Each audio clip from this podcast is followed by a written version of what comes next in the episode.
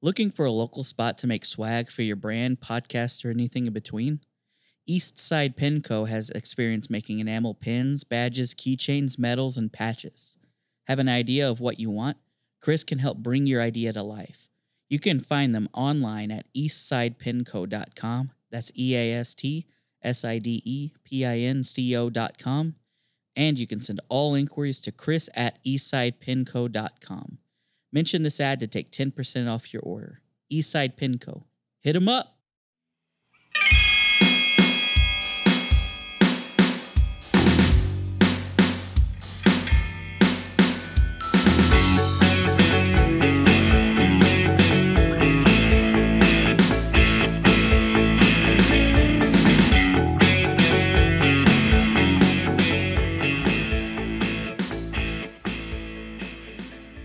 Hey, welcome back to Tunes Tunes Podcast. I'm your host, Harold. As always, you can follow us on social media. That's Tunes Tunes Podcast, T U N E S slash T O O N S. We're on Facebook, Twitter, and Instagram. You can listen to us on Spotify, Apple Podcasts, wherever you find your podcasts. Got series regular and show darling Mike Allen back in the What house. up? How's it going, Miguel? It's going pretty good today. Pretty good. Man, thanks for coming through and Of making course. his debut on Tunes Tunes. Matt, what up, Woo. boy? Hey, What's going on? man, just. Driving. it's the one time I in my love life I've ever been without words. Uh, but yeah, man, thanks for coming through. no, dude, that's super stoked when you asked me. I asked Josh Montgomery. I was like, "Is this because every time I get drunk with you, I ask if I can be uh, back on your podcast?" because he, you were like, "Oh yeah, no." Josh said you'd be really good for this episode. And Oh yeah. I, I immediately told him, I was like, is this a direct result of that? And he never, he just was like, ha ha ha ha ha, never the answered the non-answer. question. I want redemption That's funny, man. for my episode of Boys Podcast. So Shit. Yeah, I know. I was just talking about we're all three boys alum. we Boys are. Alums. Got the hat on. So shout out to boys. Oh yeah, he does. Can't see him, but Mi- Mike is wearing the very hat He that these is. boys have put out. You're the only one not wearing a hat. What the Where fuck? were you Where's on put that? a hat on, Harold? Where were you the Come on, Look at man. my hat on here. My Hawaii hat. Your Hawaii hat? There you go. This is podcast magic for you. I'm the only one not wearing a dad hat now. Now I feel Oh, yeah. what excluded. the fuck? Where's your True. dad hat? Come on. I, I don't own one. Uh, well, Mike, I know I just mentioned that you'd been on before, but for someone who's maybe their first time listening, why don't you tell who you are, what you do? Uh, I am Mike Allen, artist about town, I guess. Uh, I do comics for Nondoc every Sunday. Uh, you can just check that out at nondoc.com. Uh, and I do all kinds of art and media for different bands and businesses around OKC uh, and host art shows at the Speakeasy, uh, you know, every once in a while. We got another one coming up. Yeah, we'll have to talk about. I'll that plug later. that later, Yeah, but say yeah. for sure. But yeah, Uh, Matt Jewett, m- ex local musician, all around disappointment. Local darling. Aggressively single. Nah, Matt's uh he'll probably downplay it. I think he is right now ex local musician, but I actually, I actually have a show on Friday. Okay, but This cool. episode will air after that show. it will. This the podcast magic. Time is a construct, isn't it? it's it's a social construct, and uh, I, as a sem- uh, as a uh, democratic socialist, am uh you know, trying to dismantle it.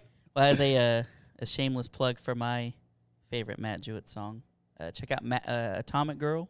Probably one of my favorite songs. It is only available on YouTube. Yep, check it out. Find the video of him playing it live. It's awesome. Man, I wrote that song when It was a long time it ago. was over ten years ago. I wrote that song.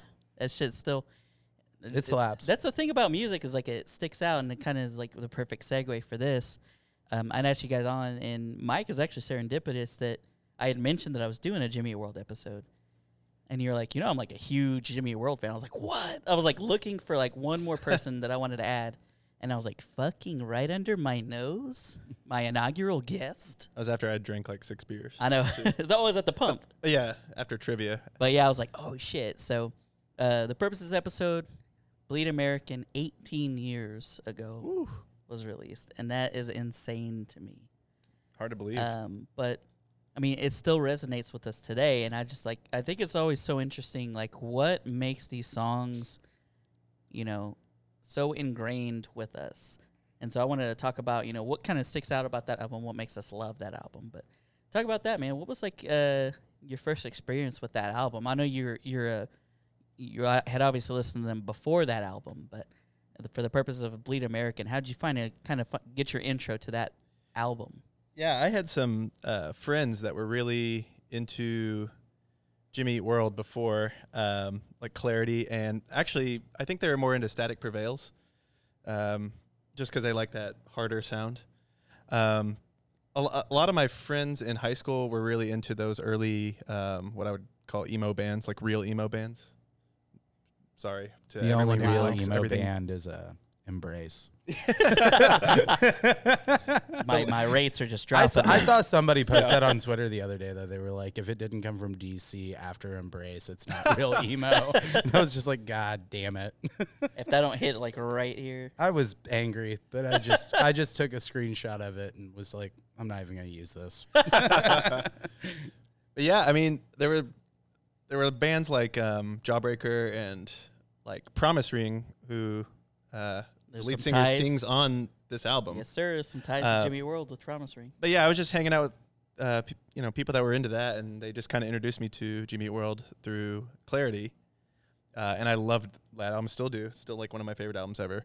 Uh, and then yeah, 2001 rolls around, and uh, Bleed American comes out, uh, and it's quickly renamed Jimmy Eat World after September Self-titled. 11th. Yeah. Yeah. Thanks a So, lot, Clear Channel. but I, I believe the copy that I bought was before that. So it was like in the summer of that year. So it was like, vintage. yeah, right. Well, they've since, you know, gone back to rename Right. it again, but, But you were uh, thinking, oh shit, just in case there's a terrorist attack, I better buy this. yeah, right. Just in case, you know, the political climate While I can, I better get this. in the Middle East really affects my Speaking of music 18 years purchasing. later. I've seen a lot of episodes of uh, of Nightline where Ted Koppel's talking about Bin Laden. I better buy a copy of this record. of Jimmy Eat World. so, yeah. But anyway, that was my uh, intro to it. Uh, I mean, this was obviously, you know, th- I don't think they had really promoted the album until 2002. I mean, it had just come out and like kind of brr, whatever. But Right. Well, because they were labelless until because they had been Yeah. it was it was Capital, right? They're like in between, right? uh, Capital was for clarity. Yeah, yeah, they were in because between. because they had put out that seven inch with Christy Front Drive, and somebody from Capitol went to see Christy Front Drive, and they're like, "Well, what are you doing?" And they're like, "Oh, well, we've got the seven inch with this band from Arizona called Jimmy Eat World," and then just for Static Prevails and Clarity, they were both released on Capitol, and then Capitol dropped them, right? right. That's right. And they didn't even want to release that clarity, which we almost didn't get that masterpiece out. But shit. But then, yeah, that just the turmoil led to, you know, them dropping. But Was it uh, was it kind of an intro to the album itself? Or was there one song that you're like your friend showed you or something like uh, that? the the very first song on the album, I Shit. was I was sold. Like, A bop. yeah, uh, still is. Um, I think they were on Craig Kilborn around that time too. Okay. Uh, and it was such a tight performance, and I mean that in like like they were playing Like they were so on it. tightly together. Yeah, like that those little guitar things at the end that da da da da da. You know, at the end of uh, the first song, Great Right. American. Well, Yeah. So I, I, you know, I was amazed. And there was actually a thing um, I had, you know, back in the day I had downloaded a MP3 illegally, uh, as you do, Whoa, and uh, Somebody call it Lars. first said it fir- I had first gotten it as um, salt, sweat, sugar, which is the alternate title. It was the Yes. changed title because Yep. of 9/11. And so I was just like, um, and then I saw Bleed American, so like confused. I was like, what the fuck? What's the name of this song?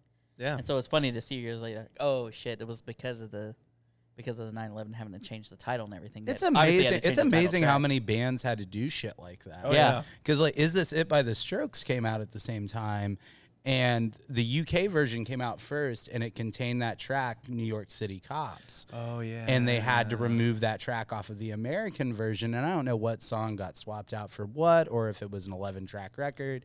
But they, they had to pull the song New York City Cops off that record because it came out in late September, early October of 11. That's right. That's crazy, man. A Clear Channel had like a blacklist I remember that. which is why they changed the name of the record and the song was because they were basically like this is like our commercially viable shit and it's the first time we've done it and we we worked too hard and dealt with the fact that we knew we didn't have a fucking crazy. label to make this record we're not going to get blacklisted, which is why they did the whole thing. I remember them having a whole do not play list. Yeah, I, I didn't Drowning actually. pool, they couldn't play bodies. I mean, which makes Really? sense. Yeah, there was like a, I read a whole thing about like um, them blacklisting a bunch of songs that they didn't want. They played at did. that I time. didn't realize Drowning Pool was on that. Yeah, I let the d- I bodies guess hit that the makes a floor. I was lot like, of "Shit." sense with the window window jumper. Yeah. photo. So you're actually blowing my mind right now because, uh, so saying about thing uh, that thing about the Strokes. yeah. Um, so I was like that in my mind. I was like that album. That song was always on that album. But now that I remember, I went to London after September 11, like like God, the Mike December of is that year. So cool. no, no, fucking it was cultured, for, man. it was for school. It was for school. Uh, and I bought that album in London. Holy So I shit. bought the UK version of that Oh, album. so you Oh know? my Oh, so you God. had the the sexy glove version too? Uh-huh, yeah, yeah. Instead of the like random. But I didn't know that any different because I was just like, oh, I've heard Was it this the album, heard about it. Plasma looking lava Yeah, lamp. the- is that is that is this it? I think it's like, yeah, uh huh. yeah, it's yeah, it's like I've always thought of it as like looking at like a poorly derived star chart. Oh, I think it's Oh. like um uh, uh, atomic like uh, Half Life, Something. Uh, Yeah, like okay. electron microscope stuff. Yeah. You all are intelligent. I am not, I'm not a smart man. but, but I know what the Strokes is, and I love the Strokes, Jen. Hey, Uh, Matt, talk about your intro, man. What, what was like? How did you find that album? Was it a song or what? Uh, y- God, I don't know. I, d- I probably should have researched this and realized which one was the first big single. It would have had to have been MTV2 because I didn't grow up in a house with cable. oh, right on. Um, and so it would have either been like MTV2 or 94.7 The Buzz or was The Buzz around? in I don't know if it was 2000? 2001? around by that. That would have point. been getting played on Clear Channel though, so it would have been KJ one hundred three would Yeah. have had it. Uh, it would have had to have been the middle probably was like the real The big takeoff single. single, Yeah. off of Mhm. Mm-hmm. that. And I remember seeing that music video on MTV two and being like a chubby middle schooler and being like, Oh, this dude looks like me. And he's singing clearly to someone who's in my you know 11 or 12 year old mind being treated the way I'm being treated at school and it was it was the first time I'd ever seen like somebody on any form of MTV that remotely looked like a normal human being and beyond that like uh chubby normal human being Right. uh, and then like it, it, I remember that though, like being that set of songs, like those singles off of that record, being the first songs I ever heard that made lyrics really important to me because it was always about. And I had been introduced to punk rock before then. Like I had gotten a Green Day CD when I was in like eighth grade and decided like the faster it is the better and so this was like the beginning of me like enjoying guitar driven music that was maybe not 90 to nothing uh, right. and but and, and being like really intrigued with like what he was saying and like i heard that song and immediately like my mom worked at barnes and noble and i would just kind of camp out in the music department at barnes and noble because i had zero interest in reading and all of the interest in listening to the 30 second clips of records that you could get like on that little like machine they used to Yeah. have i don't Oh know yeah. of the- like the one that was after they had the plays of the month and you had like the key code you put in to hear like the Yes. 20 pre-programmed albums That's it. but once they had the one with the rollers where you could search like anything in their distributions like and you could get like the 35 second clips and I'd just sit back there after school waiting for my mom to get off work, just being like, yep, I'm going to listen to these same 15 second clips of these same 30 songs over and over and over again. and I got that record, and I remember uh, uh, that was the first time I heard Bleed American, and it was like right after I'd been put on Ritalin. And I remember like hearing the lyric, like, I'm not crazy because I take the right pills. And I was like, oh shit. That's me. That's me. And so yeah, like that that basically sold me on that entire record. And that yeah, so that's kind of how I gravitated towards that. I mean that that really is one of the things that makes something resonate with you like that. When you can tangibly see like, oh shit, like I relate to that. Like I'm seeing myself either in this song and these lyrics and this message and you're like you take it a different way, you know, it could also be aesthetically pleasing or whatever, like sound cool. But when you're actually like digging in, digging in, and you're like realizing the things that they're saying are really resonating with you, or ha- are hitting you in a point in your life where you're experiencing those things. It's like, oh shit! Like it just takes it to another level where you're like, you know, puts it past just like pop music. It's like this is something that really means something to me. No, absolutely. Yeah, it was it was the first time. It's either been that or a song on Toxicity by System of a Down that I can't that I can't remember. The, it's the one slow one on Toxicity. He's I'm like, not you don't care about how I feel. I don't feel her anymore, or whatever. Do you guys know what I'm talking about? I at am all? I not don't, the System no. of a Down guy. What? I say I am definitely not the System. of a Ah, Down damn! guy. Nobody knows what I'm talking. Oh, But shit. there's there's there's a Sorry. song there, but it was the first time that like lyrics ever resonated with me. I I remember like the that song off that System of a Down record and like a couple of songs on uh, Bleed American that it was like it was the first time that I ever related to music lyrically speaking, instead of just being a hyperactive kid who was like, "This is fast, this rules." Yeah. Well, it's just uh, that's the other cool thing is that it's all of our intros are just a little bit different. You know what I mean? Because like I remember they the only reason I remember specifically what it was was because it was something that I was like actively doing. I I played um, NHL 2003 on the GameCube, As one does. and the song "Sweetness" was part of the soundtrack. Oh, I So forgot. say about what you want that, about E EA, but their fucking soundtracks that they put together for some of these songs, I found bands that I don't, I don't think I may have never Mhm. Mm-hmm. found. hmm Like Valencia was on the MLB 05 song, and I'm like, or 05 album, and I'm like, this fucking rules. And so they put together some like A1 playlists. But I remember NHL 2003, my brother bought it because he was into hockey at the time. I remember it was on the GameCube, and I just remember thinking, man, this song's pretty badass. Like, who is this band? And then you know, of course, the the progression after that of like, okay, let me check out who is this band. Like, what do they do? And then I remember seeing that video for the middle with like the house party or whatever. Mm-hmm. Yep. And it's just like, man, these guys are these guys are pretty tight. And I remember listening to Bleed American on Yahoo Music and thinking like this album is the shit. And even to this day when I was listening to it again prepping for this episode, I'm like fucking banger after banger after bang like you could just listen to that cover to cover and be like, Yeah. "Man, there's something unique about every song that sticks out to you whether it's like a melody, a line, something. Like I just find myself whistling like random parts of it and uh, like different songs on the album and it's like man, it's just like hit after hit. Absolutely. I listened to it last night. I hadn't listened to it in probably 10 years or so, and I knew every word still. Uh, but yeah, I I kind of remembered some of the songs I liked better than the others, but yeah. I feel like it's a front heavy record. Oh, So it is it is you were in to give terms me- of if you were like like the singles and like radio friendly, but Mm-hmm. I actually I think I kind of prefer the last half of the album better. Ah, that and I I mean that may be the ninety to nothing in me that Yeah. I like. It is much more high energy on the front. It is. end. Absolutely it's, it's it is, bangers yeah. up to. It's like real because it's all the singles like you were saying, front half of the album, Uh-huh. and then six to eleven. It's here you me. You if Me, you don't, yep. don't get it faster. Yep.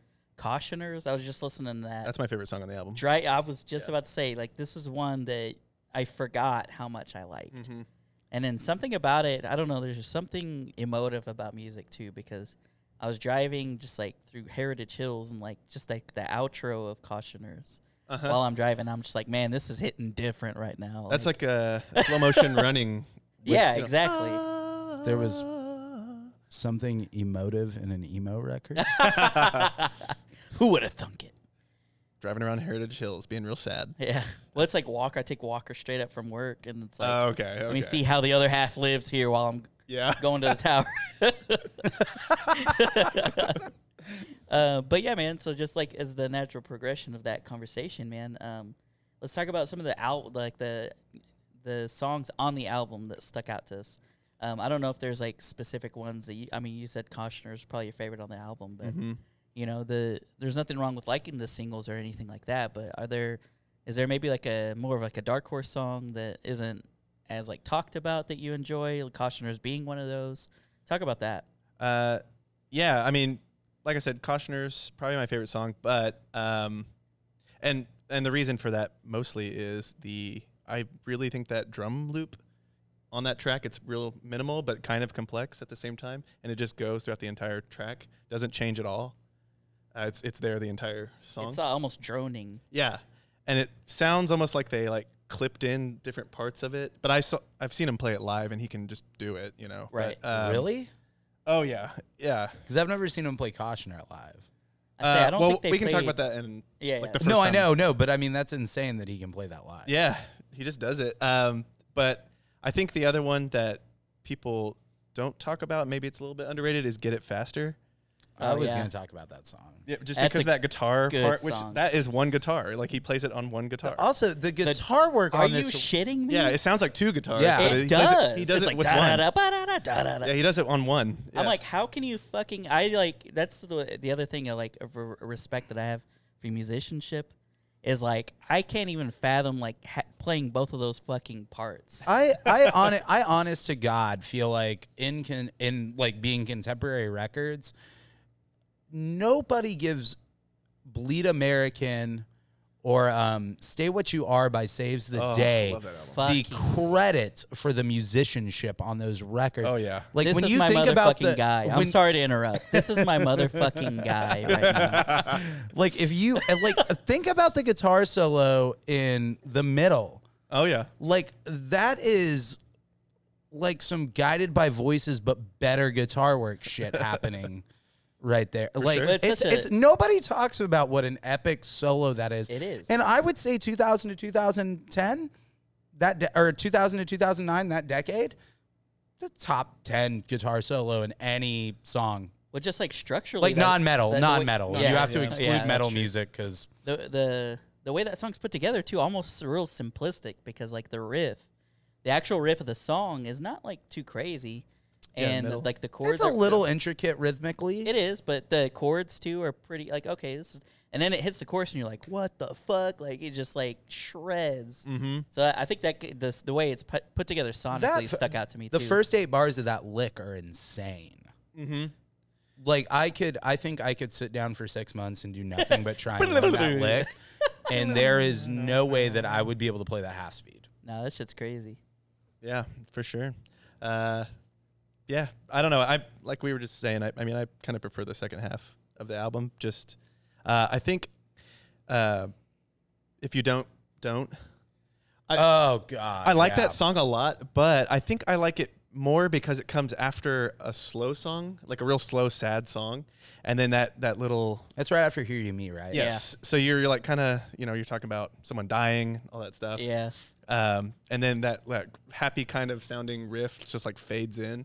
Have you Meow, meow, meow, meow, meow, meow. have you ever thought about like the homage connection to that? With Yes. how many homages there are in this record? fucking authority song bro or uh, Well- no no praise chorus A praise chorus has so many. Um, well, because I mean, you have the promise. well even the authority song You have that. Well, is- yeah, th- yeah. John Mellencamp. Yeah. Uh, But um, but the Weezer song "Michael and Carly" and the hook of that song is "Hear, you, me. Mike Michael, hear you me, Carly," and then he writes the song about somebody dying, and it's called "Hear You Me." Mhm. It's there. There are just like tons of little pocketed like homages There was yeah, um, a praise chorus. I think does do the uh, crimson and clover. over and over. Uh, well, no, there's also. Did you, have you guys ever noticed the subtle uh, promise ring Yeah. lyrical reference in there too? And then there's uh, our house in the middle of the street. Yeah, Like, it, but this record is full of like little subtle homages to the last what what would have been at the time 15, 20 years of rock songs that maybe and roll. 15 resonated. years, probably 15 years of rock and roll, right? Yeah. and it was like at the probably time. songs that resonated with those guys, and it's like they're able to kind of bring that in. And in an entire album though to Yeah. have that kind of like tapestry of just like you either get it or you don't Mm-hmm. and there are some it's like and that's something i love about revisiting this because i revisit this record probably about once every two or three years is like, i think i've hit my cap now where like i know all the references uh, but i remember like i probably hadn't picked this record up in a while in high school and then hearing the crimson and clover in our house in the Little street and i knew those songs as a kid but it just never like it never clicked. clicked. with me and then like being a high schooler was like oh shit that clicked but at that point like i didn't know the promise ring i my parents were a little bit too old to be into john mellencamp like it's Yeah, I know, right? You missed a couple of them. Considering the Yeah. fact that I'm 29, that my parents were too old to be in the John Mellon camp.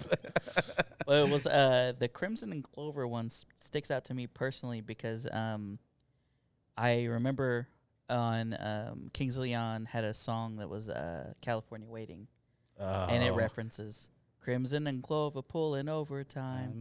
Yep. And that was the one that was a Crimson and Clover reference. I remember it, like because I knew about Crimson and Clover, so I'm like, oh, Yeah. that's interesting. That I wonder if that's that because as a kid you're like, uh, did they put that in there on purpose? Like what? And so I remember hearing that in the Jimmy Eat World thing. So I- I wonder if that was one of those things that just like made I, was had like, that oh, exact, shit, another connection. I had that exact same thought. yeah. Yeah. So I was like, oh shit, like because those are my guys. So unashamedly. Kings of Leon. But uh Those records slap. I've Oh, yeah. gone back and revisited them. oh Like the ones that like I was too cool to like like five, six, seven years ago, ten years ago even. Mm-hmm. Because even only only by the night has some oh yeah, like Revelry shit. dude, Cold Desert. It's a That shit's epic. banger, especially when you know the story. I'm lost here. we get it, Mike. You're cooler than This all is of not us. the This is you not you the, had the uh, London version of the Strokes record. I just happened to be there. You were a. You happen to be in London. I happen to go to high school with her with with Kings of Leon's cousins. It's fine. and those dudes looked exactly Oh, man. like them and played in a band called Red Light Nights. Oh, Okay, all right. amazing. uh, what about you, Matt? Man, is there? I mean, we kind of I talked was- about some of the songs, but I was gonna say Get It Faster. One, because it's a great song. Um, and I love the fact that like they're able to tell a story essentially through the verses in that song while just having the really like kind of sugary yet at the same time like disengaged hook. It was just like it says a lot about that song that like that hook I don't think that's unintentional or phoned in that it's like the hook of that song is just like na na na na na like Mm-hmm. it's it's I think that even says something about what they're saying in the song. I but I also feel like that song set the template for so many bands and particularly Weezer to phone in songs. like because I, I I seriously think this all the time when I hear that song is that like we are all on drugs from make believe was would not have happened without that song. We're all, all on drugs. Uh, Can you can you hear that song in your head though? Uh, yeah, uh, And think about it real quick. Like yeah. No, no, you're right. Uh, But the difference is, is like there was a point to like that hook or that like yeah, part being so disengaged. Like if you're really listening to it as a whole piece. I just blame Rivers. I'll just blame him. Uh, Well, I mean, he, he has an Excel spreadsheet of like song Yeah. idea. Have you heard that? I've heard of that. Yes, oh I've my heard that, god, it's yes. bad. Um, but so I love that song. And again, I always felt like it was a deeper cut, and maybe it was because I didn't have access to like VH1 or Fuse, but I always felt like a praise chorus was a deeper cut. And again, another song that just like the front half of that record is like Mm-hmm. talks about how unreasonably sad I was is like, uh, well, and I, I, I honestly mean that like super earnestly. Like, and I, it wasn't until I was an adult and did some therapy that I was like, oh, it's not normal for a 12 year old to feel that way. Like Chris Gethard has a great quote about that. He's like, I thought every 12 year old had the internal monologue from the guy from Taxi Driver. and I wasn't there, but like, just like feeling that alone and that alienated and like kind of at a point at such a young age where you're already just kind of like recusing yourself Hmm. Mm-hmm. from social interactions because of that. And like, no, the front, ha- and I think that's a huge part of it is just like the front half of that record lyrically speaks to me so heavily. Um, Hear You Me, though, also a banger. yeah, shit. Yeah, absolutely. But that's the other thing about you know, kind of the, what we've been talking about. Why songs maybe stick out to us is like sometimes you hear a song and you're like, "This is the way I feel," but I've never thought of putting it that way. Like you hear it and you're like, "That's exactly it." Oh, it was so much of a better moment for me then too, because instead, like now, I'm just like, shit, I should have list, I should have written that. Like anytime I hear, Oh, yeah. Why didn't I anytime- write that? Anytime I hear a good line in a pup song, like I'm just like, well, I could have fucking written that. Uh, I, I sh- their Canada's answer to me, and since I live in the United States and they're from Canada, clearly their answer is better. um, but back then it was just like, oh my god, I've never like I never had the words to describe that, and all of a sudden I do. Mm-hmm. Mm-hmm. And there, and, and even though like there's a lot of music I relate to, there are maybe five or six songs that I'm like I never realized anybody felt the same way I felt That shit. going going Yeah. in, in about a 10 year span from like age 11 to age 21 where i'm like oh shit i i thought i was completely alone and feeling this way and they encapsulated a lot of that in the first five songs Yeah, of that for record real. Um, I think the song that has always most re- resonated with me has been um, "Your House." Mhm. Um, that's my personal favorite Why? song on the album. nobody's asking you any questions why do you feel that Yeah. way Errol? I love the acoustic in that. It's like I an love when the ovation, acoustic run, like yeah, an runs ovation, in. uh, Yeah, I love the the intro. you know on- what when guitars they you're were using on the on. records Uh, well, it just sounds like an ovation. It has that like metally, tinkly yeah, sound that to it. resonance. Mm-hmm. Yeah, Mhm. but uh, just the the way the song's put together and like the just the hook always gets me. Please don't tell me now, like God, like that the fucking melodies these guys were putting together. I'm like, how did like how did they think of this shit? and just like I- I don't know, it's like the words are meaningful, but then they put it in a way that you.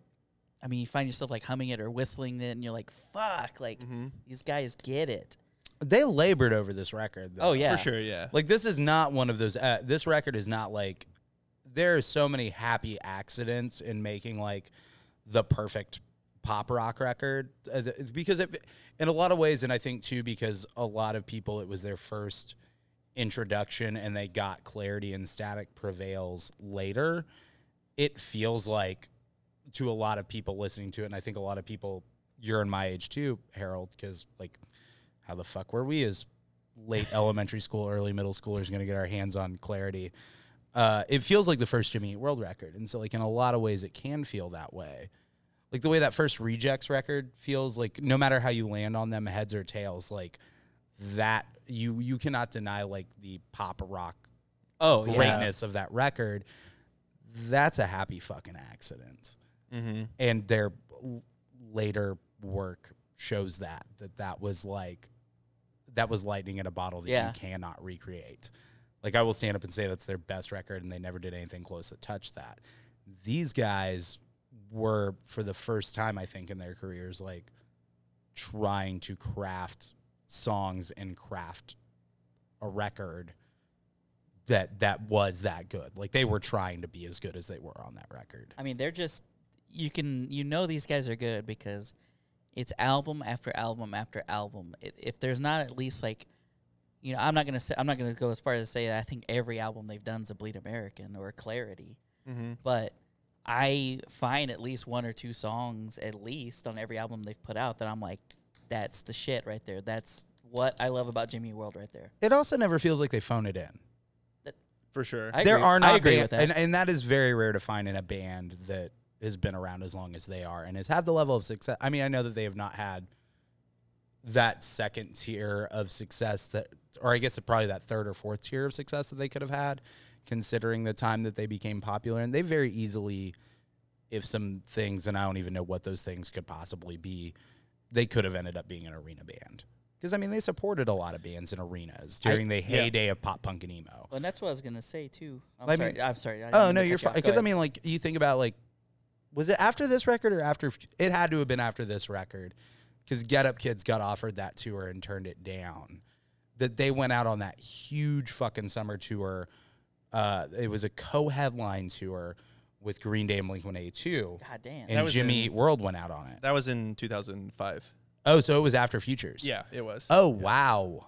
Damn. Okay. So Because I saw they them been- twice on that tour. Were they touring? Were they were they touring features on that yeah. So they opened with um, features? the first song on Futures, and they had that.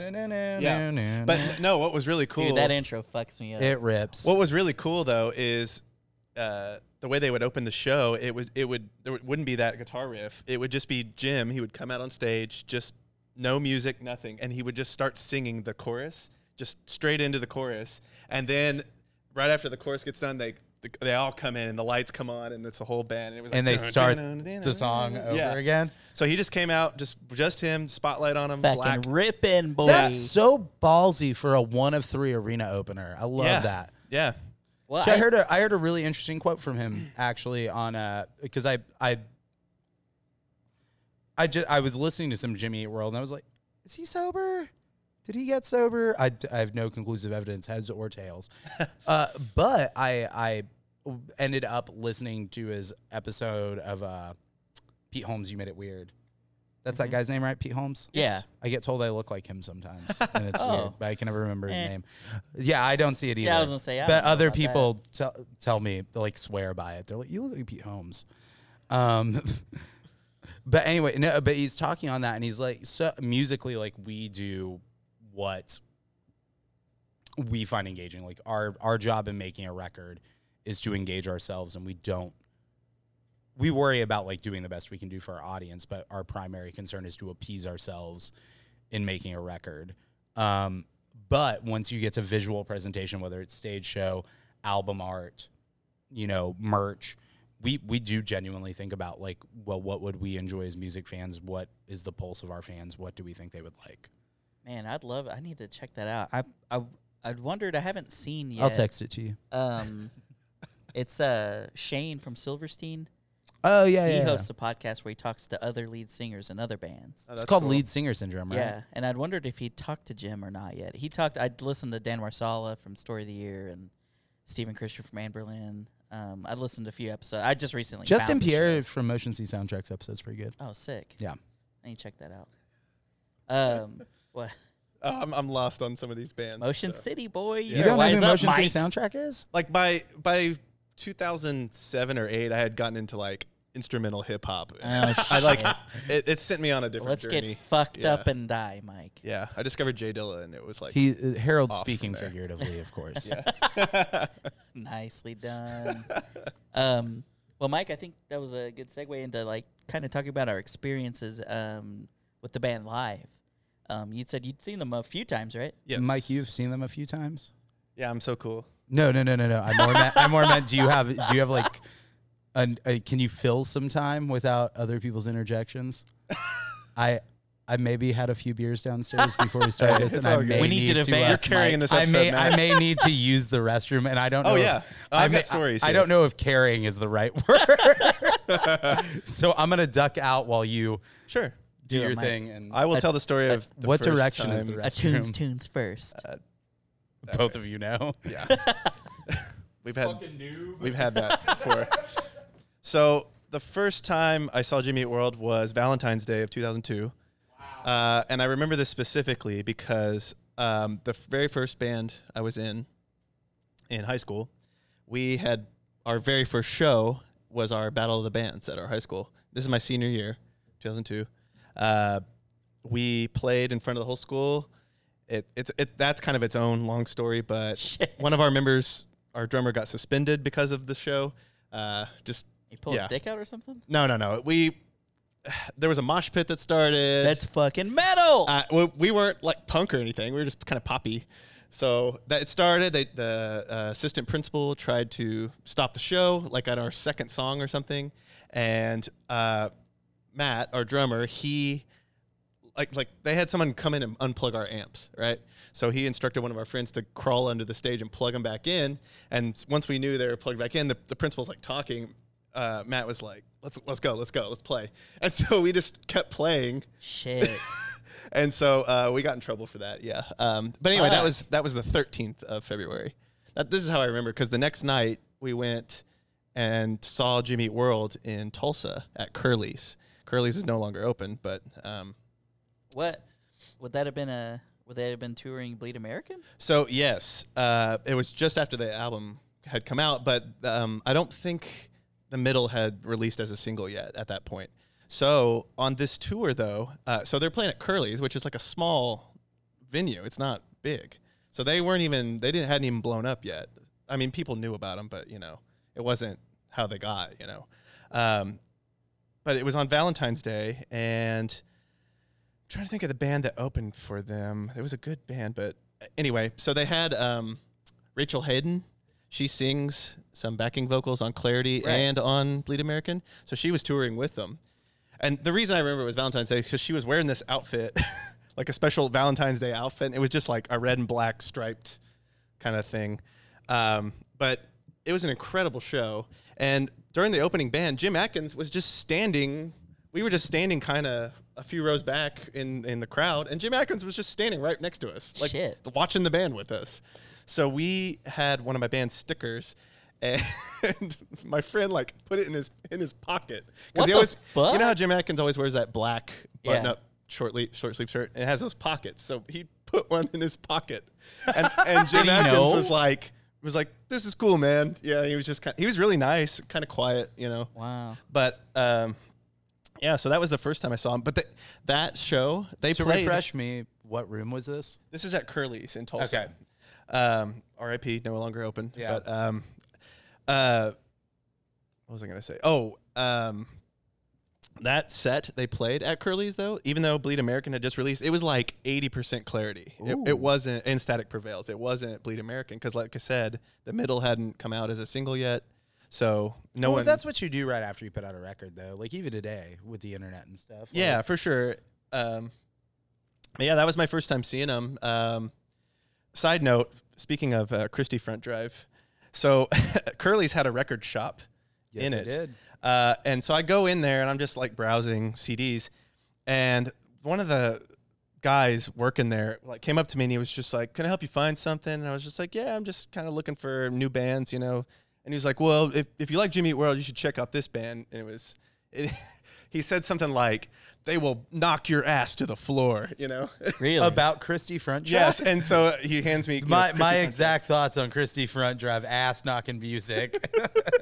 no exactly, and so you know, imagine my surprise when I put it in my CD player in my car. Imagine my surprise. and it's just like instrumental kind of chill Twinkly. yeah like chill most of the time you know kind of emo but you like, like, Jimmy Eat World? but it wasn't anything like this jimmy Eat out. world Like, so It's Well, in but I mean, ya. it makes sense because because of that seven inch. It's Jimmy Eat World adjacent. correct yeah and, and now i get that now but at the time i just in, my, in high school i didn't understand No, there were two school. There were two schools of like music at that point. It was like this is hard or it's not hard. right exactly that's exactly right so at, at the time i was into more yeah harder heavier stuff like i was listening to like saves the day and get up kids and things like that so I was I was very specific about what was going to be soft. Like if you were going to be soft at that age, like you had to impress me.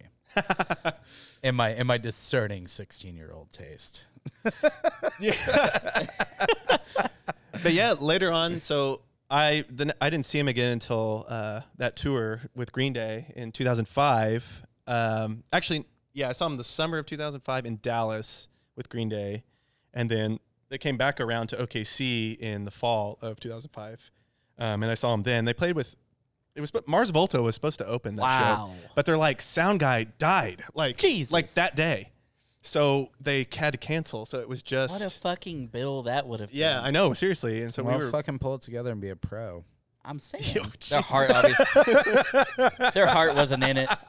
so uh, but yeah that, that's what i was saying that was that they were promoting uh, futures pretty heavily at that point so uh, but that was a great Wait a minute, show. but that th- I, I'm not sure that's the tour I'm thinking of. oh maybe not then yeah I- Was Blink on that tour? uh, not that i saw Okay, no, like I'm pretty sure like right around the, like, that same time would have been like those Vagrant America comps and like Right.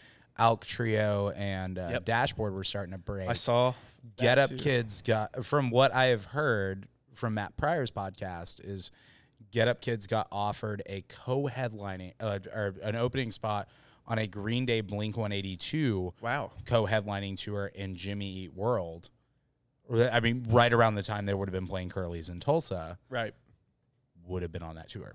okay okay yeah because it probably would have been after Middlebroke, Sweetness or Middlebroke. right okay yeah but so Get later in Up the Kids year. turned the tour down and Jimmy Eat World picked it up, okay which that is would've really funny considering those two bands like linkedness. for sure yeah Like there's a, there's a story about like uh, uh, Jimmy Eat World rolling through Casey or Lawrence and playing like a Legion Hall or something, and Jim Septic from the Get Up Kids being at the show, and he comes back with a copy of Static Prevails. And he's like, "This is what we're doing now. Fuck Fugazi."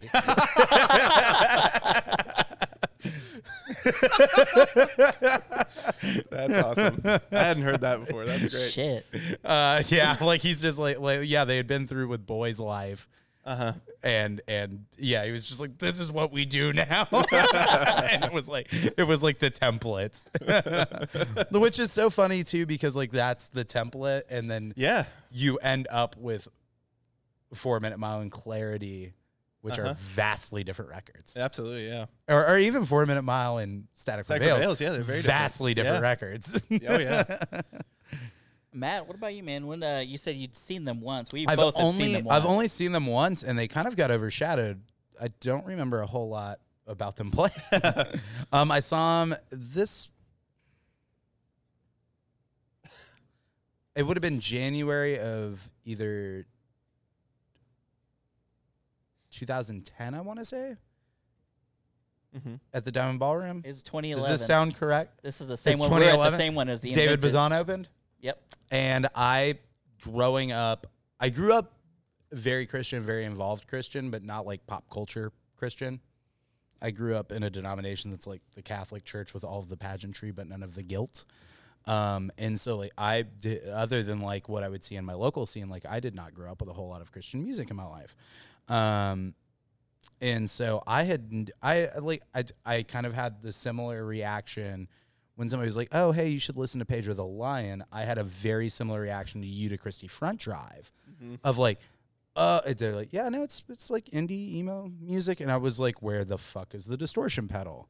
um, do these guys not know what gain is on a goddamn guitar? uh, and was not concerned with the very poignant and interesting things that a young David Bazan had to say at that point in time. and uh, clearly, I also did not get options as a record uh, that was put into my view. But so I'd never heard, and I just remember like he opened his David Bazan opened his set uh, with foregone conclusions. So solo set. No, he had full band with him. He played. Didn't he play that for the first song solo though? Didn't he? He started it solo, and then the band came up and I kicked in. fucking love that shit. And how it, I- in a, in a lot of ways, I feel like that he was wasted on that crowd because so many oh people yeah, that I was nobody around gave a shit. had no idea who they were all It was talking. I'm like- like, this guy's fucking It was- ripping right now. there were three guys I went to high school with. It was uh, Max and Ty Robertson, who were brothers. Ty was a year older than me. Max was a year younger than me. And I mean, I, I've- I've I've been in, dropped out, moved home from college by this point, and I just go to the show by myself, um, not expecting to see anybody I know. Uh, and then Clark Tolbert. Uh, those three dudes are at the show, and they're like, "Are you are you like super pumped to see see David Bazan?" And I'm like. David, David, but what, that's a really dumb fucking band name. What the fuck are you talking about?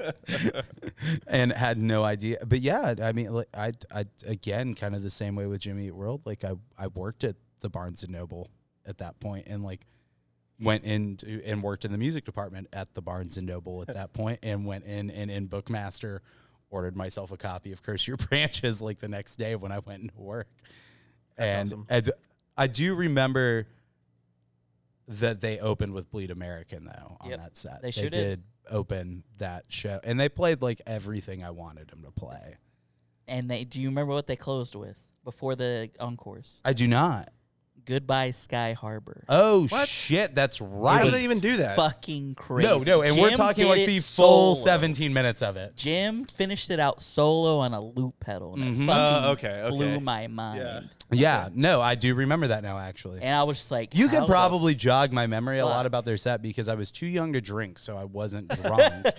um, and l- and like I, I remember being enamored, but my thoughts just kept going back to David Bazan during that set, eh, which is kind of really he ripped. well. He's he's one of my three favorite songwriters. Um, Setlist FM.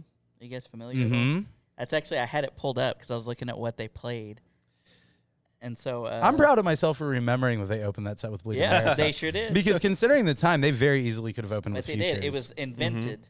Invented was the album they were touring. Right. Yep. Right. Right. And It's so, not uh, their best coffee, effort. No, Coffee and no. cigarettes, pretty good song. Coffee and Cigarettes is a great song. But yeah, we but got, uh, uh, all in all, not their best effort. No. But yeah, Bleed American, a praise chorus, uh, ch- Futures, Big Casino. Like what a great like that is a punch you in the fucking face Yeah. opening for for a sec- Yeah. Absolutely. because Yeah. it feels to me too like they may have broken for like to switch guitars after praise chorus, but that they did not they were not chatty before. Oh no, it Futures. was it was rapid fire.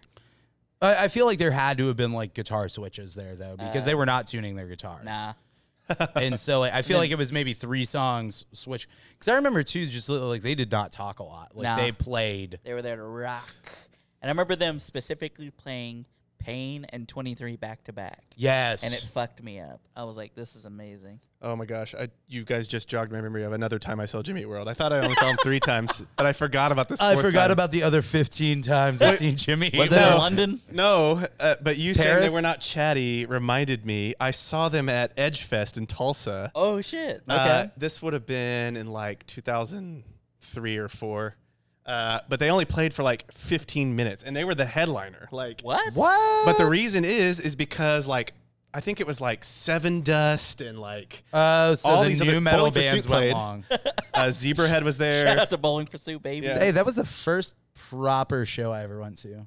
It was Bowling for Soup. Bowling for Soup and Simple Plan Awesome, dude. Shout out to Simple Plan. Uh, on one two three It was on January second two thousand three. oh shit. there you go.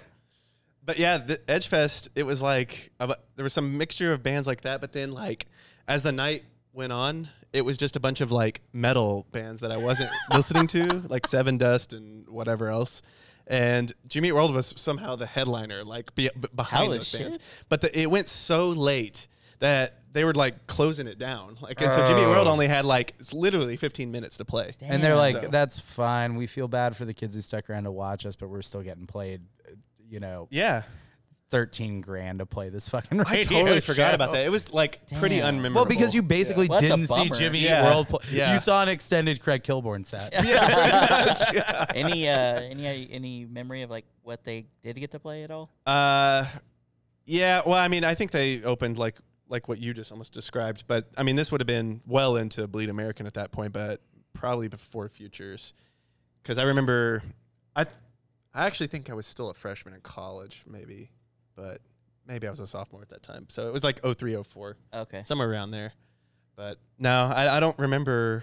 it That's was all very right. unremarkable. Yeah, well, I mean, that I almost sucks. forgot completely about it. Yeah. They uh so Jimmy Eat World on their social media they actually posted a picture after the Diamond Ballroom show uh-huh. Mhm. and I'm front and fucking center baby. What? Yeah, this yeah, is me right here. baby. Oh, young Harold. Pass that picture down. Oh yeah, look Uh, at that.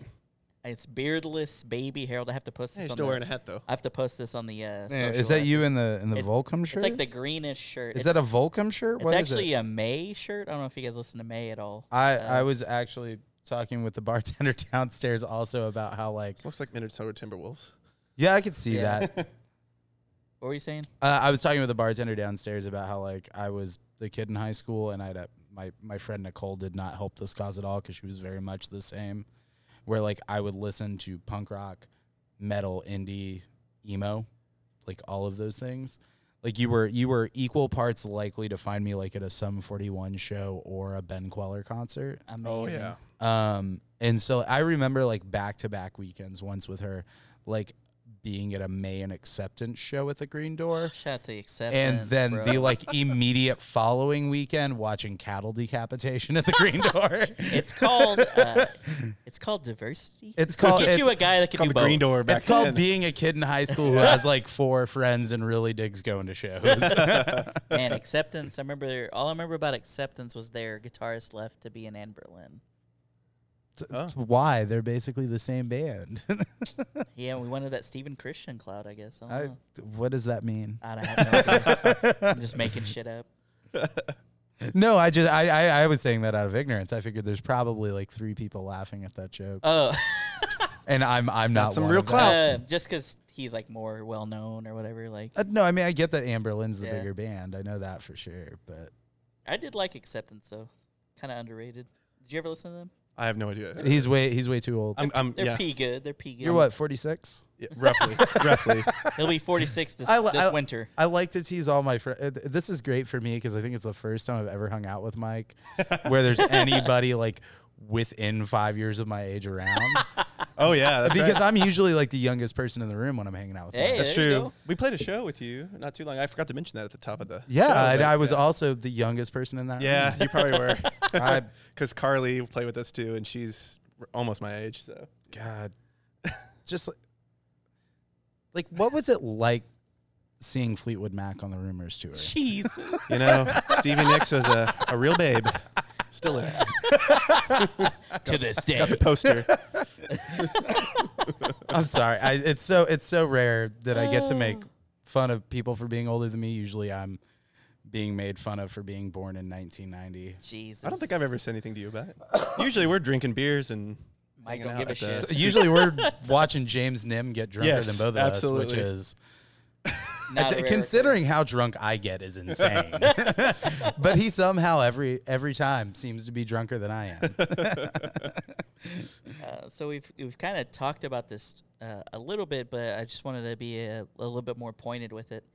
Um, a lot of um, bands that I find like this or albums, I will find around the same time as as other albums that I equally love.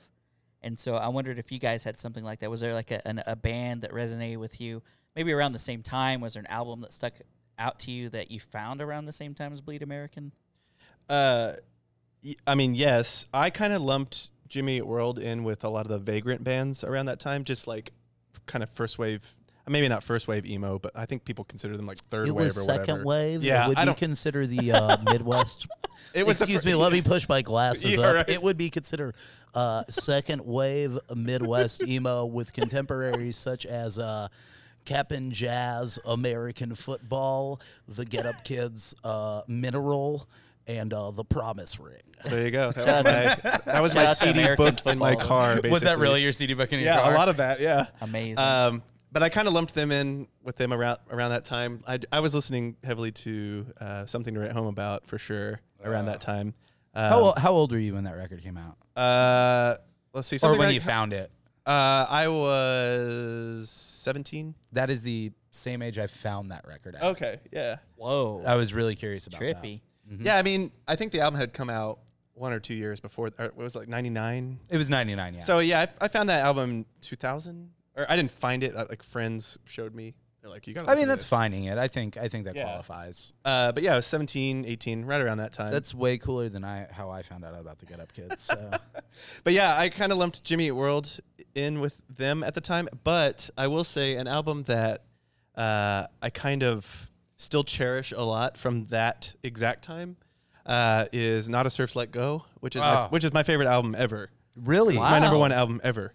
And so when I was kind of researching for this podcast episode uh, last night, I was reading, you know, uh, the reviews for Bleed American, and Pitchfork Oh, I was actually I haven't- gave this yeah. this album 3.5 out of 10. They did. Right? So Oh, I they, thought I got a five out of ten. uh, no, I would just look at it. Well, I don't know. No, Uh, Maybe I mean some- you would know better than I. I, I th- this is secondhand information that I'm going off of. I thought I got a five, but Yeah. Pitchfork was that was one of their big bad takes that Oh, year. Well, and well, and they uh, they so- came back on it like ten y- almost ten years Yeah. later. So, not a surf's let go also got 3.5 out of 10 Wow. from Pitchfork, like right Holy around shit. that They same time. they So it's have like- notoriously like fucked up and then tried to whitewash their history. though. yeah, I was about to say. I think when Not a Surf did their tour for like like 15 years of Let Go or something, like yeah, Pitchfork was like, oh, this is a masterpiece, blah blah blah. Trying to make yeah. good. Same thing with like Clarity you know, Uh, and Jimmy World. I remember just tons of N- records, NME man. gave a gave it an eight to ten. I remember that. yeah, a one. lot of a lot of the review sites gave it. It really was good critically scores. acclaimed, right? Yeah, yeah, it was. Yeah, just Pitchfork. they wanted to have a fucking dicks. take on Pitchfork has a lot of bad hot takes though. it. They do. I will tell you that Take for Pitchfork the is sake of having a take. Pitchfork has given me one of the the greatest gifts in my life, which is uh, the review of uh, Panic of the Disco's "Fever You Can't Sweat Out." it is like it's them at like they're they're reaching with sarcasm at this point because they just whoever is reviewing this record has which I am not a fan of the band or the record, but has such deep disdain Jesus. for everything that's happening. Yeah, what is that? Like Yeah. Uh, he refers to like Brendan Urie's voice as one point of sounding like it's being like softly karate chopped, but in the worst way. po- It's the funniest. It's like do yourself a favor, r- look up Pitchfork review Fever You Can't Sweat Out. It's a funny read. hating asses. It's a hate a raid. Shit. So who other? Uh, so the Vagrant Band. So at that point, that would have been Get Up Kids. Uh, saves the day for sure. Mm-hmm. Dashboard early. Well, like I kind play- of lumped Dashboard in there, e- even though I don't think he was on Vagrant at the time. Uh, uh, maybe he was, but like Promise Ring for sure. Was he Tooth and Nail for his first record? Uh, don't I, can't think remember so. now. It's been it's been a long time. I, I have them at home, but I can't remember what. no, I'm just label it lame was. and care about that stuff. Uh, but any of the yeah, Promise Ring. Um, trying to think of who else was around that time, but yeah, Jawbreaker, Jets Brazil, of course, after Oh, Jawbreaker. God. So uh, a lot of those bands kind of had this like melodic. Um, it was before like screaming really came into like emo, Yeah. quote unquote, but like it was very melodic sort of emotion. no, it's true, man. uh, head for the Head for the Hills. I think is still one of my favorite Saves the Day tracks. Yeah, yeah. I love but that like, stay song. what you are. I mean, it's just fantastic album all the Front way through. to back. Yeah, the bass player Eben, Oh my god. the real, the real A master ba- as, class. a- as a bass guy. yeah, Yeah. for sure. Yeah, it's- well, I mean, you and I have we've talked about this. we've yeah, you and I have talked at nauseum about like how how great the bass work on that record. Absolutely, is. yeah. It's absolutely stunning. Uh, was that it, Mike? Did you? Add Yeah, any yeah, more? yeah. What about you, Matt? Uh, th- it was probably later that they opened up doors for me because at that point, like I was still In the pocket. listening to what was on the radio because I was young enough that I was not maybe brazenly exploring for music. It was more of what is it's still like what's being put right in front of your right? face. You're not like seeking stuff out as much. Yeah, but I remember like uh, pretty young though, even like I kind of got really bored with whatever was on modern rock radio or alternative radio at that point and started uh, that that was the point where I started going through and reading the liner notes on records.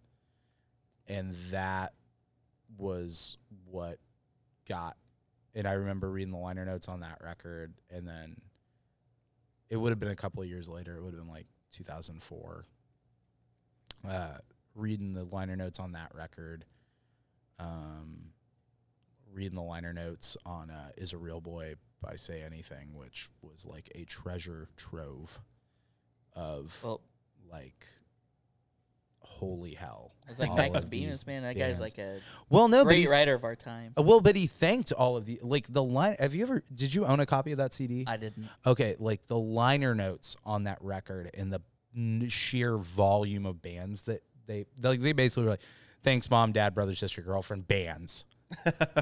and it was, like, and I mean, like, I'm not shitting you. It was like 50 or 60 bands. Like I mean, and some like deeper cut bands like Rainier Maria, and so like by that point, like I I ended up like later on seeing Rainier Maria open up for the format uh, but would have never had context for who they were without like liner notes on records. Uh, Damn. That's and so cool. it was kind of like similar to him. Like I kind of came in to like a lot of that vagrant shit. Like got really into Alkaline Trio Mhm. because uh, it was this weird point where I was like, I was really starting to get into punk rock. I was really, really starting to get into punk rock, and so Alkaline Trio kind of was a bridge between like the epitaphs of that time and the Fat Records. Like it was kind of like, why is this band like? There was almost kind of this air of like, why is this band on Vagrant? Was it Like- Alkaline Trio that had uh, the Suicide Machines drummer after later, or wait, was he like originally in there? I can't remember. No, he, Speaking he of was the second drummer. He was the crossovers, second drummer. yeah, between I labels. believe so. That sounds correct. Yeah, Yeah, that sounds correct. That he would have come in on like um I think it may have been late. Yeah, Uh, agony and irony, maybe. maybe, yeah. Or uh, I'm trying to remember now, but speaking of crossing if over like Josh that- Montgomery listens to this episode and I'm He wrong, knows. he's going to curse me forever. Hey, it's a payback. It's payback for him not remembering. Oh, Oh, yeah. shit. Oh yeah. No, and so but I also got into a bunch of that emo stuff. Uh I remember getting a mix CD from a guy that you and I went to middle school with named Brian Heine. Know if you remember, this remember the cat or name. not. It's just kind of weird. Like he was like he would have seemed weird at the time, but it was because none of us had reverence for like how cool this dude was. like it, d- like that unassuming kind of like zero fucks given cool and to like possess that as a 13 or 14 year old is insane uh, and that was what this dude- but he gave me this mix cd uh, and was just like, "Hey, my brother made this for me. Like, I think you might like some of the stuff on it." I was like, "Okay, cool," and it had that uh. duh, duh, duh, duh, duh, we're gonna die like this, you know. I, I couldn't even tell you the name of that, that Taking Back Sunday song, uh, but it had that. Um, at the same time, I was gifted a copy of Rock Against Bush, Volume Two I remember that. uh, which like introduced me to like a lot of Midwestern punk rock. Uh, like Dillinger Four is the first time I ever heard hot water music. Yeah. that's totally them. Um, there was a yellow card cover of Lagwagon, which I was not super excited about. I, and listening to the song, I was like, "Well, this song's corny, but like the song seems cool. Who's this band Lagwagon?" And so like I end up listening to Lagwagon, which gets me into No Use for a Name, which like drags me back into '90s Fat Records, which leads me a all the rabbit way hole, to- man. Yeah, no, and that and, and it was a rabbit hole because then like propaganda and the only propaganda song I liked at the time because it was like way too metal for me was Gifts, which then leads me to John K. Samson, which takes me to the weaker thans, which then loops me back into all this other emo music. Like it was a weird Rock Against Bush Volume Two did a lot of weird things for me. Opened a lot of doors. It opened a lot of doors and kind of ruined my life. I would probably be a college graduate if I had not received that compilation. Um, but this does th- taking it back to taking back Sunday and you know through Jimmy Eat World, kind of finding that Victory Records world. Um, I have a beef with a former epi- episode of your podcast Oh, here it is. your Taking Back Sunday episode in which it was never brought up that Cute Without the E by Taking Back Sunday has the exact same uh, structure and chord progression as Crash by Dave Matthews Band. Mike. I knew Mike would laugh just like that when he said you were very That is a excited when I funny- pointed that out to you the other day while I, I was, was. listening to the episode. I was like, how the fuck did nobody bring this up? I've ran- I've drunkenly ranted to Josh about this. I was like, God damn it. it's it's He tried to take it up with me. I'm like, dude, you Uh, get your boy Josh. Hey, I'm saying all, I didn't know any all better. parties involved are at fault because that that Guilty by association. that song has pervaded American culture for far too long for anybody to ignore it. And so, if you think just a for a rip-off. second that you can hear both of those songs and not hear the similarities, I'm disappointed in you as a person. I want Dave Matthews. to Have do you a have you cover. ever thought about that, Mike? Uh, no, but I'm gonna go home right after this and mash it up. I, Oh I- my God. Instead of being the drunk guy in college who played Crash at parties, I just would play Crash to show that they were both the same. song. Listen, Listen, it's the same fucking song. It's- fu- I'm too drunk. I can't play guitar right now, but I swear. you're like Charlie Day, and always it's always was- sunny. it You're was- like, the I- strings. It- It's a conspiracy. Yes, yes. I think I think that whatever record label Dave Matthews Band was on in 1996 had a lot to do with say anything getting robbed by Tony Victory at Victory Records. Jesus. Um, but yeah, no that that record did open up a lot for me though, and it it, it kind of like taught me sonically what I like. So I think this is another case of like, I it may just be us like coming from different places or finding the record at a different time. That the rec the um, the things that come to mind for me are there was just like this this span from 2003 2007 ish of like because that's what I found uh, Bleed America in 2003 was when I first was like oh shit like what is this song Pa- uh, Sweetness and then that you know that was like the first hit Did you That like got not have TVs or a radio in your home? I don't know what it was. Like I, I don't know what it was because I well I, no I'd said that the middle because I remember Yeah, you'd um, seen the music video. the music video. So like I knew that song and stuff, but like the one that really stuck out was "Sweetness" on that NHL game. which is super interesting because that's like not a lyrically profound song. Now I just remember thinking It's a like, ripper of a song. Harold was listening. Whoa, whoa. he was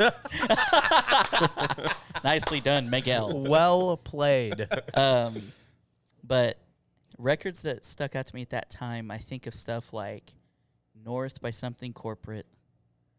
Um, Oh, space is the jam, man. Yeah, that's a good song. Um, I'm just a big fan of that guy. I, I love Jack's Mannequin as well. Um, I think of uh, This Could Be a Possibility by Valencia. That was a great album. Um, big Valencia fan for sure. Um, and then, I mean, you got things like Rooney self-titled. Uh, It's MTV Two Jam for me too. yeah, Blue Side would have been the video I would have I seen thought on MTV. Rooney's too. came more out of the Strokes sort of It did. wave. It you did, know? but it was, man, that was a really that like especially like the earlier end like 2002 to 2005 because I think we were both of an age where we didn't know what we liked yet. Uh, it was all kind of being mashed. to- Like I can remember a time where like on MTV, like you would see like the video for Toxicity by System of a Down, followed by um like Dashboard Confession. followed by yeah like Yeah. maybe like streaming infidelities by dashboard confessional it was a wide. followed by um no one knows by queens of the stone age They love to play that video. um Yeah, oh and then maybe that vines music video where like all the sand is exploding that Oh, like yeah. Get no free, one loves Get me Free, Get why Free, would yeah. anyone I love that album. By the way. yeah and that is a good album. and then like the Hives too. and yeah, the, like the hives, or but at the same time, like you'd get played like the middle by Jimmy Eat World and Rooney and the last night video. by The Yeah. Mhm. Strokes. Like all, all within a block without there being a commercial break, and then there would be a there would be a commercial for uh, the Mushroom Head tour that was going on, and um, you know maybe used box full of sharp objects live DVD Yeah. like that that was a commercial set that would happen on MTV2 during that time. That is true, man. It was just like a these guys were like shaping the taste of like a whole generation. It was just it was very rock pervasive. It was it's it's astonishing because like when you think about it it was like yeah, there was hip hop on the radio, but it was like back that ass and I mean I'm spanning a larger span of time, but this even speaks to how not pervasive hip hop and R&B really was at this point is it's like maybe My Pony by Genuine no, that was way earlier. Uh, was That it way 94. earlier? that was '94. Yeah, What? okay. No, that would have been way earlier, right? Yeah, I was listening to that on the school bus in '94, Shit. and I thought Yeah. it was about a horse. It's It's about little Sebastian. I, I hate to break this to you. It's about his dick. what? ah, It's my okay. whole world. Genuine is still as pure as the uh, first winter snow. He's genuine. he's, he's genuine. well, well done. Nicely. Well done. Uh, But no, like, I mean, like, I mean, like, ser- uh, but at that time it would have been like Big Pimpin', uh, Yeah. Well, I think maybe some Eminem, like yeah, uh, Eminem was getting definitely. big. Ja Rule was huge. Ja Only Rule and Jennifer That was, Lopez. Like thong song. Cisco. Yeah. Yeah, But, it wasn't great for hip hop. Well, I'm not, I'm not even saying quality. I'm saying quantity of hip hop being played on MTV at that point. It was still oh, yeah. it was still very either pop centric or rock centric. Yeah. there That were is true. there were two sides. You had your Britney's, your Chris- Christina Aguilera's. You're coming out of the boy bands at that point. Um, NSYNC and Backstreet Boys are getting a little bit less play. Um, Yeah, Britney Spears was huge around that time. P Diddy has just started calling himself P Diddy, and the Bad Boys for Life music video is getting premiered on TRL. Oh, shit. That was one of the few times I was around MTV. Is I remember the day that the the P Diddy started Puff Daddy's car started calling himself P Diddy, and they premiered the Bad Boys for Life music video on on TRL with Carson Daly. Oh yeah. Gosh, I totally forgot about that show. Uh, the only I only had two other ones I was gonna mention um, that stuck out my from, stuck out to me from this time is the guest by Phantom Planet oh, what a record! and uh, uh, what was the one I was gonna mention? Which Oh, oh, Aha Shake Heartbreak. god, also another thing. You just no do, idea you- what that is. Do you just know nothing of Kings of Leon at all? Uh, no, I've never listened to a Kings Leon album. Never. Really? I've heard their singles. That's it. I, I I honestly, for your taste, I would suggest their first two records. okay. Oh yeah. I you would- might totally sure. fucking hate them, but I, I bet could I s- would like them. But I could see a place where you would like both of those records. Like I- At that least a second- couple songs. At- There's at least one or two songs that will stick out I to you. uh, so you'll love this though because you're familiar like with their catalog back to back. I used to torture an ex girlfriend of mine. She like hates Caleb Falwell's voice, and uh, I you you brought up California Waiting earlier, like yeah.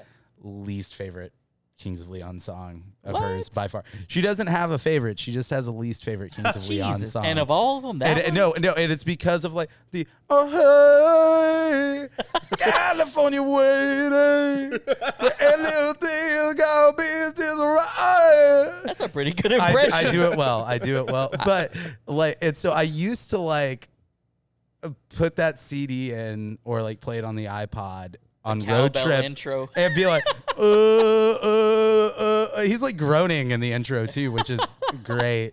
But no, and I'd be like, we're gonna play a road trip game called "What the fuck is Caleb Followell saying?" and she would just be like, "God damn it!" Like I sent a picture of it to her the other day. Like she texted me about something, and I was just like, "Hey, guess what I was listening to when you sent me this text?" And she just sent back like the side eye, straight mouth emoji, and was God damn it. yeah, it's the it's the same emoji she sends me when I send her my bowling scores, and she's like, Bowling scores. she's she she is under the belief that I'm good at everything I do when she's just not good at sports stuff, Mm-hmm.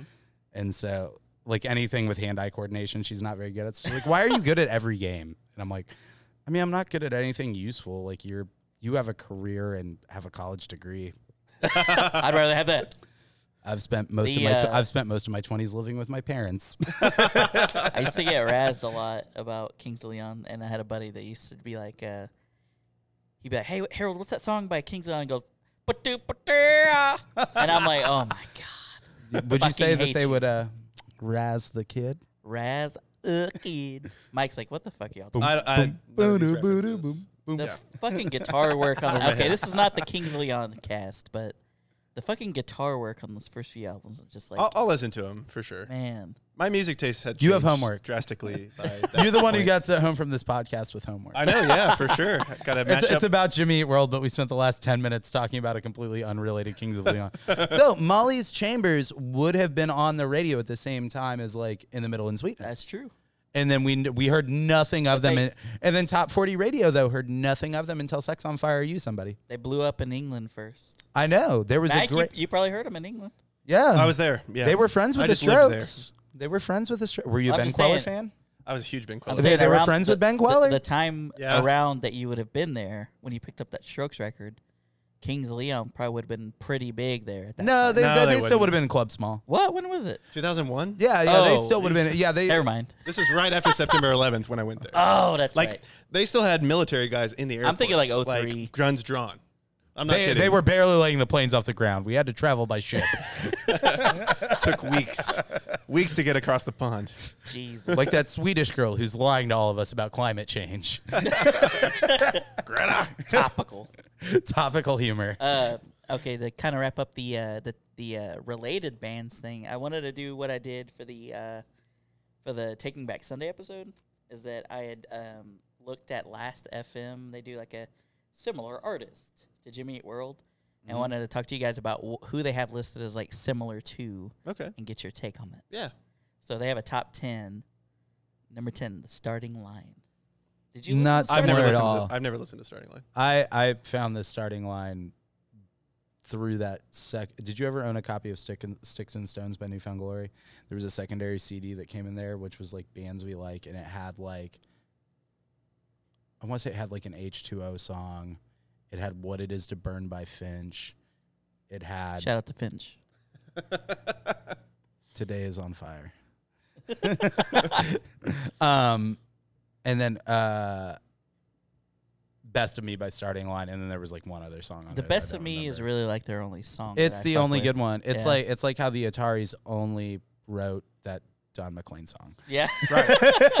Michael Jackson, right? Or was that was Alien Ant Farm? excuse yeah, me. that was Yeah. Alien Ant Farm, Excuse Uh, me. and that's really not fair because there were like there there were a couple The of movies other That song slaps. San Dimas yeah. I've They had a heard couple that. good songs. I've heard that. Yeah. they they had a couple. Chris, I, I guess I guess Chris Rowe is a fan of mine.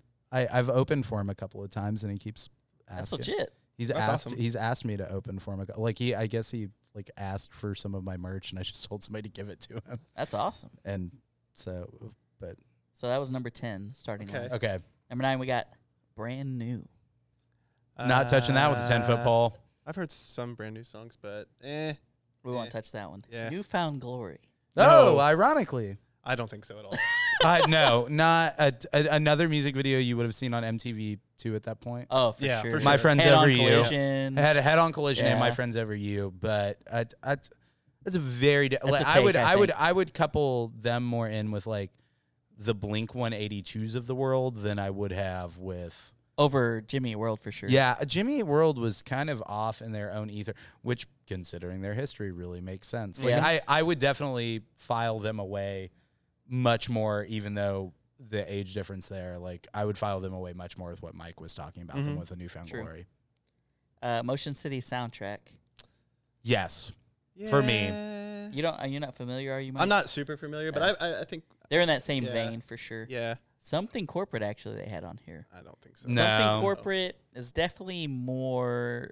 If you're going more like piano driven, man. I guess I'm having to think though. Like in my friend group at that time, I mean that's what that's one that I Sweetness was referenced. probably being played right next to Space by something Yeah. corporate. Like, yeah, I But- can, I can remember being but with friends and not those carbon songs. copy, but I mean the real introspective and like the lyrics being really meaningful in that way. But it's definitely more piano driven. I feel like so, something. Yeah. corporate. Any, anything Andrew McMahon. Well, yeah, does, because I mean, he played that was his primary instrument Yeah, was piano. so- But I think Sonic. I don't think it would have been out of this world Nah. had they had they been on tour together. I, yeah, I agree. Um, Alkaline Trio.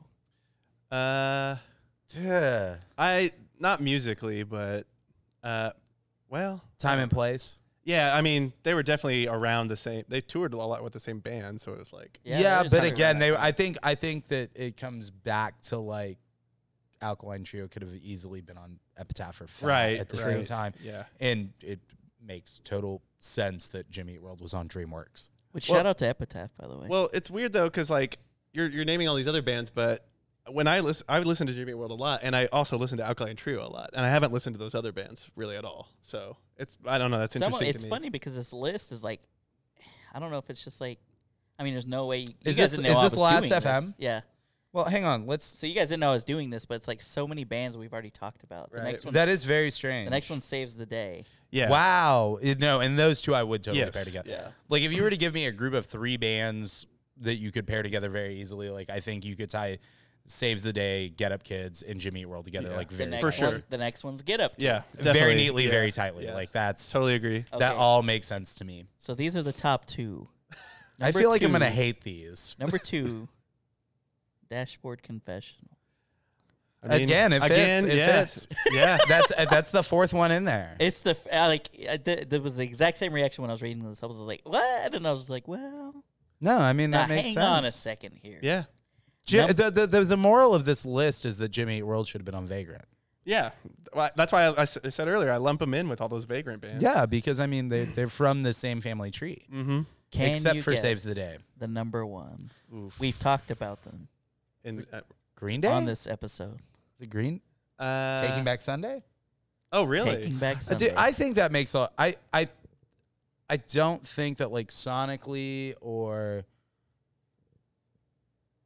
in any way tangible that makes sense, but the same there are s- audience listens to both. there are bands. so many kids I could see that. There are so many kids that were like 11, 12, 13, 14 at that age who went on to worship that Jersey and Long Island scene that True, came that's that right. came out about 3 year. And I also I would also venture to say that without Bleed American that scene doesn't happen. I agree with that. I Totally. concur. I think that bands like it, and that's that scene's a very weird intersection because I think it's it's of a place of bands that were really into like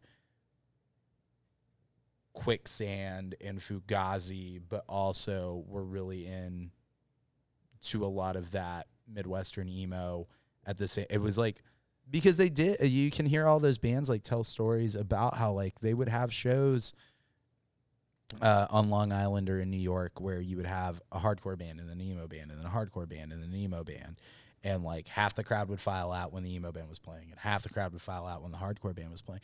And I'm sure that these kids on, you know, in Jersey and Long Island would go into the city and go watch and they would be the same way we were when we first started going to our small club shows. And it was just like, oh my my god, these are all musicians. This is all fucking amazing. None of these people have jobs. um, and that's that's kind of what that got birthed out of. So to me, that makes sense. True. I think it's interesting though that it lumped it Jimmy Eat World more with the bands that came after rather than maybe something that came before, like Sunny Day, Contemporaries. Sunny Day Real Estate or something. Because I can kind of see Oh. that connection. Wow, I didn't think Especially about that. with like clarity and stuff. you Yeah, know, it has more of that absolutely. Holy shit. instrumental complexity. But we need to call Last FM and be like, listen, Miguel's got some input. I'm I'm going to send them a strongly worded email. I'm an MLA double space their ass. uh, no, I mean I think that kind of wraps it up with a nice bow. Like we we've you know talked about the gamut of you know these albums. You know not only just Bleed American, but this band has really resonated with us, and I just really wanted to get to the bottom of like what it was and hearing you guys' input and like the differences and similarities is just like so interesting to me. So I appreciate you guys taking the time. Why don't you tell people where they could follow you on social media, maybe keep up with your shows, like look for you on uh, like whatever you whatever you got going on. Uh, I'm Mike Allen. You can follow me on Instagram at Muddy Malin.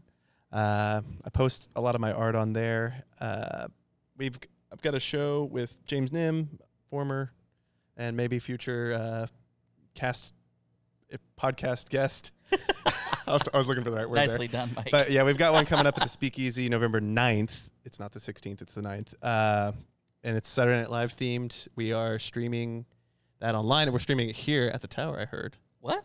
Uh, Was I not supposed to say that?